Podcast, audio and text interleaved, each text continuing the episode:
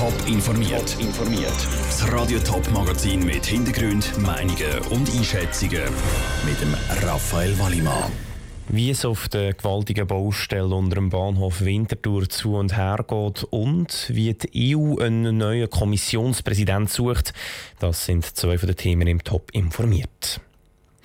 Die neue Unterführung Nord beim Bahnhof Winterthur soll vor allem für die Velofahrer viel Vorteil bringen.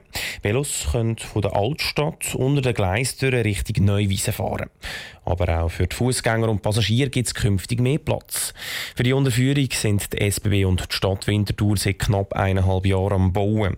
Der Ruud Schwenzi hat heute schauen, wie weit die Bauarbeiten schon sind. Ein Loch, das so gross ist, dass knapp 10 olympische Schwimmbecken drin Platz hätten. Und das gerade direkt unter dem Bahnhof Winterthur. Also auch unter dem Gleis und dem Bahnhofplatz. Dass der Bahnhof aber während dem Bau nicht lahmgelegt ist, hätten sie zuerst alles müssen abstützen erklärt der Projektleiter der SBB, Christian Fuller. Wir haben auch zum können eigentlich die ganze Zeit den Bahnbetrieb und den Busbetrieb auf der anderen Seite aufrechterhalten. Hilfsbrücken für Gleise eingebaut, Perro-Hilfsbrücken für unsere Kunden auf der Bahn und natürlich auf der anderen Seite vom Bahnhof der Bahnhofsplatz mit Bushilfsbrücken ausgerüstet. Die Hilfsbrücken stützen dann zum Beispiel Gleis, so dass der Zug sicher oben drüber fahren kann. Für all das haben sie 250 Tonnen Stahl verbaut. Um das Bahnhofsgebäude abzustützen, stehen 40 grosse Hydraulikpressen im Loch unten. Die können zusammen 800 Tonnen lupfen. Jetzt ist alles bereit für einen Rohbau. Wir werden in verschiedenen Etappen Bodenplatten bauen. Nachher haben wir die Wände, die werden erstellt werden und nachdem kommen die ersten Deckenelemente rein, sodass wir im zweiten Hälfte Oktober von dem Jahr schon so weit sind, dass man die ersten Gleishilfsbrücken ausbauen kann. Bis der ganze Rohbau abgeschlossen ist, geht es noch bis Ende 2020. Erst dann kann es mit dem Innenausbau losgehen. Für die Unterführung arbeiten SBB und Stadt zusammen. Die SBB ist für die Reisenden zuständig und Stadt für die Velo-Unterführung und Parkplatz von 700 Velos. Mit den Arbeiten ist der Armand Bosonnet vom Tiefbauamt der Stadt Winterthur bis jetzt zufrieden. Im Moment ist es für uns von Seiten der Stadt an und für sich speziell, dass die Baustelle so gut läuft. Ganz einfach gesagt. Oder? Also, wir treffen den Termin. Was ich auch immer muss sagen, für uns ist auch sehr erfreulich die grosse Akzeptanz der Leute, die wir immer noch haben. Und das, wie es aussieht, wir Kosten und Termin per 2021 können einhalten Wenn alles nach Plan läuft, dann wird die neue Unterführung Nord beim Bahnhof Winterthur Ende 2021 eröffnet. Der Beitrag von Ruth Schmenzi. Kosten soll die ganze Unterführung 93 Millionen Franken. Davon zahlt die Stadt Winterthur gut 30 Millionen. Heute haben sich die Staats- und Regierungschefs der EU-Mitgliedstaaten zu einem zweitägigen Gipfel getroffen. Das wichtigste Thema bei dem Gipfel ist ein Nachfolger für Jean-Claude Juncker als EU-Kommissionspräsident zu finden. Wie die Wahl funktioniert und wer Chance auf das Amt könnte haben, weiss Andrea Blatter.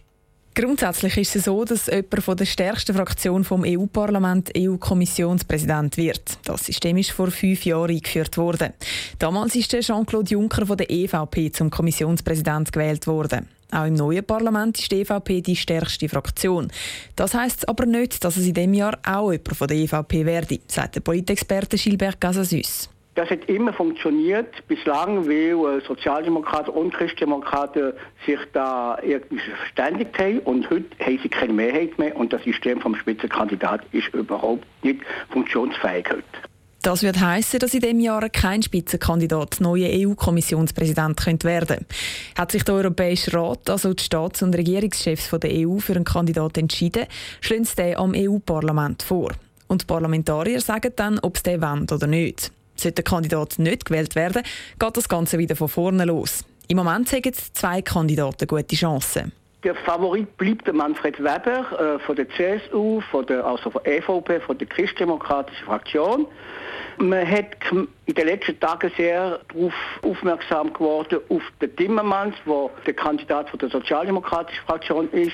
Es gäbe aber noch weitere Kandidaten, sagt Gilbert Casasys. Es ist aber auch möglich, dass kurzfristig nochmal jemand ins Spiel gebracht werde. Der Europäische Rat beratet seit heute und versucht bis morgen einen Kandidat zu finden. Der Beitrag von Andrea Blatter. Mitglieder von einem Sportverein sollen ihre Auslagen von den Steuern abziehen Das fordert ein aktueller Vorstoß von der CVP. Damit soll die Freiwilligenarbeit bei Sportvereinen gefördert werden. Aber funktioniert der Plan wirklich?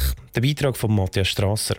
Fast einer von vier Einwohnern in der Schweiz ist in einem Sportverein. International ist das ein Spitzenwert und in diesen Vereinen wird nicht nur viel Freiwilligenarbeit geleistet, viele Mitglieder und Chargierte legen drauf. Für das Billett auf dem Weg ins Training, wo sie leiten oder weil sie mit den Junioren an ein Turnier fahren. Die CVP-Nationalrätin Christine Büjar sagt, Das sind nur Freiwillige, die dort arbeiten. Und das ist so etwas Wunderbares. Das gehört zu unserem Zusammenhalt, zu unseren Traditionen. Zusammenhalt und Traditionen, die aber zunehmend unter Druck kommen.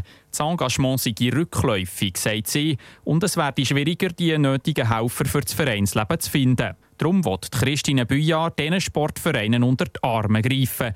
Trainer sollen ihr Engagement in Zukunft von den Steuern können absetzen Das Bahnbillett oder äh, das Benzin vom Auto, einfach alles, was ich mache, für so einen Sportverein zu unterstützen, das ist das, was wichtig ist nicht abgeneigt, sondern eine Idee gegenüber ist der SVP-Nationalrat Werner Salzmann.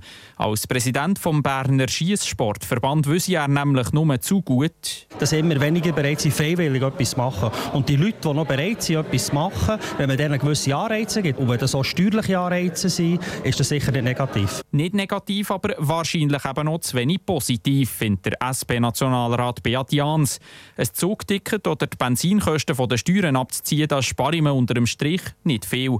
Der Beat Jans bezweifelt darum, dass sich die Leute wegen ein paar wenigen Steuerfränkli plötzlich viel mehr würden engagieren würden. Wir von der SP finden zum Beispiel, dass man den Verein, gerade der Sportverein, zum Beispiel könnte helfen indem man ihnen die Anlagen günstiger zur Verfügung stellt. Das wäre zum Beispiel ein ganz wichtiges Entgegenkommen. Dass Sport in einem Verein eine wichtige gesellschaftliche Funktion hat, ist im Parlament also unbestritten. Weniger klar ist im Moment noch, ob Christine Büjar mit ihrem Vorschlag für Trainerunterstützung Erfolg hat.